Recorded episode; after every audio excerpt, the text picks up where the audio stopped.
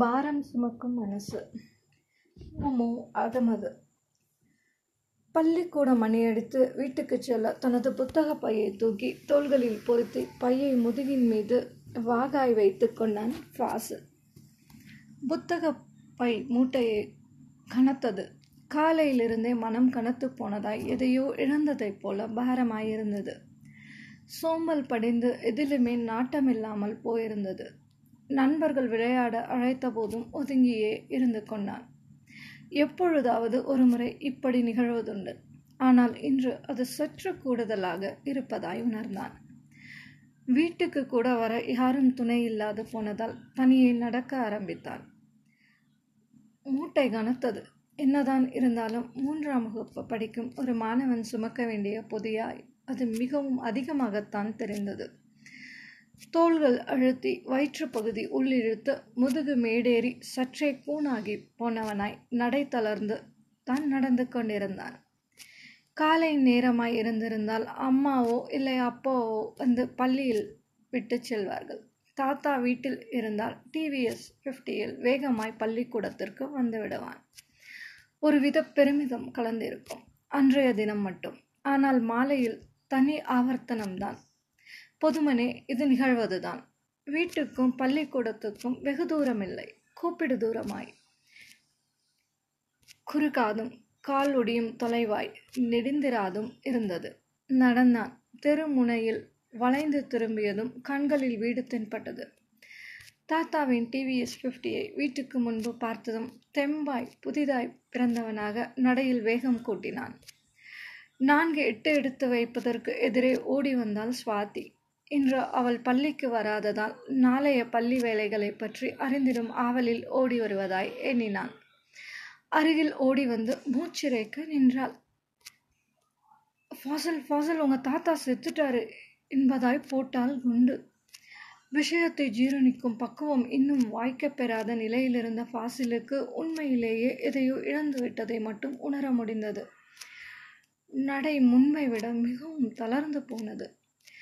வீட்டை அடைந்த போது TVS 50 அனாதரவாக நிற்பது போல் தெரிந்தது. பெட்ரோல் என்ஜின் ஆயிலின் தீந்த கலவை கருமையாக சுற்றி கொண்டிருந்தது. வண்ணங்களை பிரதிபலித்தபடியே தரையில் படர்ந்திருந்தது. ஆயில் வேறொரு சமயமாயிருந்தால் தரையில் படர்ந்திருந்த ஆயிலின் 7 வர்ண கலவையினை குச்சியால் கிளறி மேலும் அது வண்ணக்கலவையாய் படரும் அழகை நின்று ரசித்திருப்பாள். மனம் ஏனோ ஒப்பவில்லை. இப்போது மனம் பாரமாகி இறுகி இருந்ததால் சுமந்து கொண்டிருந்த புத்தக பையின் கனம் பெரிதாய்ப்படவில்லை. இப்போது அவனுக்கு காற்று லேசாய் வீசியது.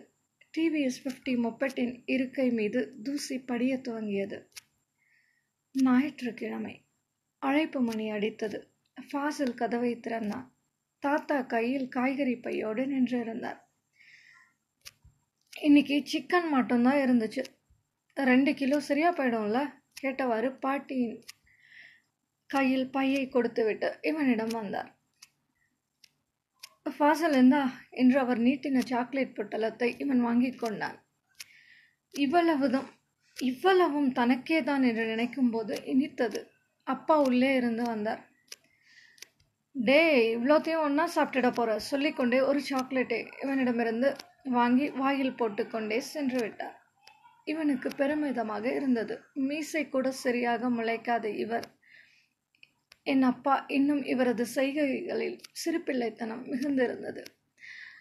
அப்பா சாக்லேட்டை தன்னிடமிருந்து வாங்கி தின்பதை நினைத்து பெருமிதம் ஒருபுறம் ஊற்றெடுக்க பொட்டலத்தை எடுத்துக்கொண்டு அம்மாவை தேடியபடி சமையலறைக்கு வந்தான். அம்மா அப்பாவின் தலைக்கு எண்ணெய் தடவி கொண்டிருந்தாள்.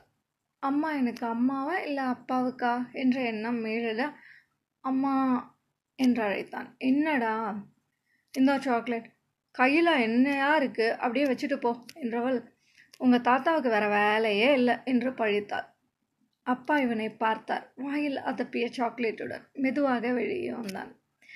பாட்டி தாத்தாவின் அருகில் அமர்ந்தபடி ஏதோ கிசுகிசுத்து கொண்டிருந்தார். அதான் எரிஞ்சு விழறால, எதுக்கு சாக்லேட் வாங்கிட்டு வந்து கொடுக்குறீங்க, பல்லு கெட்டுட போகுது, மருமகளை பற்றின அங்கலாய்ப்பு தான் டேய் அவ்வளோத்தையும் சாப்பிட்றாத, இங்கே கொடு, நான் சாயங்காலமாக கொடுக்குறேன். பொட்டலத்தை வாங்கி வைத்து கொண்டார் பாட்டி. எப்படிடா இருக்கு சாக்லேட் என்று கேட்டபடி ஒரு சாக்லேட்டை வாயில் போட்டுக்கொண்டார். அல்லாஹ்வின் மெஹர்பானி, சுகர் கம்ப்ளைண்ட் இல்லை என்றபடி பொட்டலத்தை டிவி பெட்டி மீது வைத்து பாட்டியையும் என்னையும் மாறி மாறி தாத்தா பார்த்தார். லேசான சிரிப்பிழை அவரது உதடுகளில் தாழ்ந்தது. டிவியில் தேவுடா தேவுடா பாடிக்கொண்டிருந்தது. நினைவலைகளை கலைக்கும் விதமாக ஃபாசில் வந்துட்டான் என்று யாரோ குரல் கேட்டது. வீட்டின் உள்ளே இருந்த அழுகுரல் எதுவும் கேட்கவில்லை. பல ஜோடி செருப்புகள் மட்டும் வாசற்படிக்கு அருகில் கிடந்தன. புதிய செருப்புகள், புதியவர்களின் செருப்புகள். தாத்தாவின் டார்க் ப்ரவுன் பாட்டா ஜிப்சி செருப்பு ஒரு ஓரமாய் கிடந்தது. உள்ளே நுழைந்து புத்தகப்பையை கீழே வைத்துவிட்டு ஷூக்களை வேகமாக கழட்டி எறிந்தான். வீட்டின் நடுவரைக்குள் நுழைந்தான். மரபெஞ்சின் மீது வெள்ளை துணியாக போர்த்தப்பட்ட உடல் கிடத்தப்பட்டிருந்தது. அறைக்குள் புதிய முகங்கள், லேசான சோகம் அப்பின முகங்கள். எல்லோரது பார்வையும் இவன் மீதே இருந்தது. இவன் பாட்டியை தேடினான். பாட்டி மரபெஞ்சின் மறுபுறம் அமர்ந்திருந்தார். கண்கள் சிவந்திருந்தன. நிறைய அழுதிருப்பார் போல் இருக்கிறது. அழுகை வற்றி போய் கண்கள் மட்டும் சிவந்து மீந்திருந்தது சோகம். இவனை ஏறிட்டு பார்த்தார். கண்களால் அழைத்தது போல் இருக்கவே மெதுவாக தயங்கி தயங்கி அருகில் சென்றான். உள்ளுக்குள் புதுவிதமான ஏதோ ஒன்று உருவாகி அடிவயிற்றிலிருந்து கிளம்பி தொண்டையை அடைப்பதாய் பட்டது. மென்று விழுங்கினான். டிவிஎஸ் பெட்டியின் மீது சாக்லேட் பொட்டலம் படப்படுத்தது. பாட்டியின் அருகில் அமர்ந்து கொண்டான். பாட்டி இவனது கையை பிடித்து கொண்டார். மெதுவாக இவனது கையை அழுத்தினார். பாட்டியின் முகத்தை ஏறிட்டு பார்த்தான். எந்தவித பதற்றமும் இல்லை. ஃபாசில் வந்திருக்கா, யாராவது மூஞ்சியை மூடி இருக்கிற துணியை கொஞ்சம் திறந்து காட்டுங்களேன் என்றார். மரபெஞ்சின் கீழே அரிசி நிறைந்த பாத்திரத்தில் கட்டுக்கட்டாய் ஊதுபத்தி எரிந்து கொண்டிருந்தது. அரிசியின் மீது சாம்பல் படிந்திருந்தது. சுற்றிலும் அமர்ந்திருந்த பெண்களில் சிலர் கைகளில் முக்கடலையை வைத்துக்கொண்டு ஜபித்து கொண்டிருந்தனர். ஆம்பூரிலிருந்து அத்தை வந்து விட்டிருந்தார். அவர் எழுந்து உடலை மூடியிருந்த வெள்ளை துணியின் முகப்பகுதியை மட்டும் திறந்து ஃபாசில் வா என்று அழைத்தார். இவனுக்கு என்னவோ போலிருந்தது. எழுந்து முகத்தை பார்க்கும் திராணியற்றவனாய் ஆகி போயிருந்தான். பாட்டிதான் கண்களால் பார்க்கும்படி சைகை செய்தார். சற்று சுதாரித்து எழும்பும்போது பக்கத்தில் நிழலாடியது. திரும்பி பார்த்தான். தாத்தா, சாட்சாத் இவனது தாத்தாவை நின்றிருந்தார். தலையை கோதிவிடும் கைகள். இவனின் கண்கள் விரிந்தன. நம்ப முடியவில்லை. கைகளில் லேசான நடுக்கம் கொடிக்கொண்டது. அப்படியே தாவி தாத்தாவின் இடுப்பை கெட்டியாக பிடித்தபடி ஓவின சத்தமிட்டு அழ ஆரம்பித்தான். அவனது உடல் நடுங்கிக் கொண்டிருந்தது.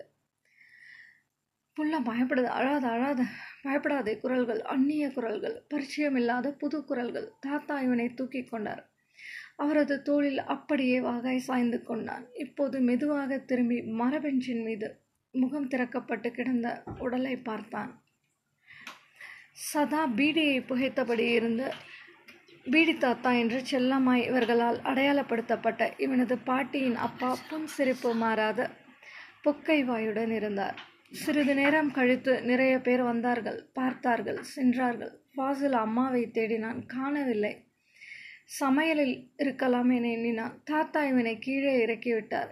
இறங்கினவன் பக்கத்தில் இருந்த படுக்கையறைக்குள் நுழைந்து கொண்டான். அங்கே இவனது அப்பா உட்கார்ந்திருந்தார். அவரது முகத்தில் எப்போதுமே கண்டிராத ஒரு சோகம் அப்பியிருந்ததை இவனால் காண முடிந்தது. படுக்கையில் ஏறி படுத்து கொண்டான். அப்படியே உறங்கி போனான். கனவில் திடீரென தாடியும் மீசையும் முளைத்த பெரிய மனிதரைப் போல் அப்பா காட்சி தந்தார். என் தாத்தா செத்துட்டாரு, பீடி தாத்தா செத்துட்டாரு என்றபடி அருகில் வருகிறார். அவரது வாயிலிருந்து சாக்லேட் வாசம் இவன் நாசிக்குள் புக ஆரம்பிக்கிறது.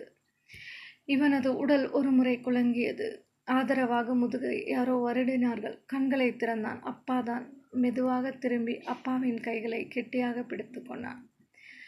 மனசு லேசாகி பஞ்சாய் பறப்பது போல உணர்ந்தான்.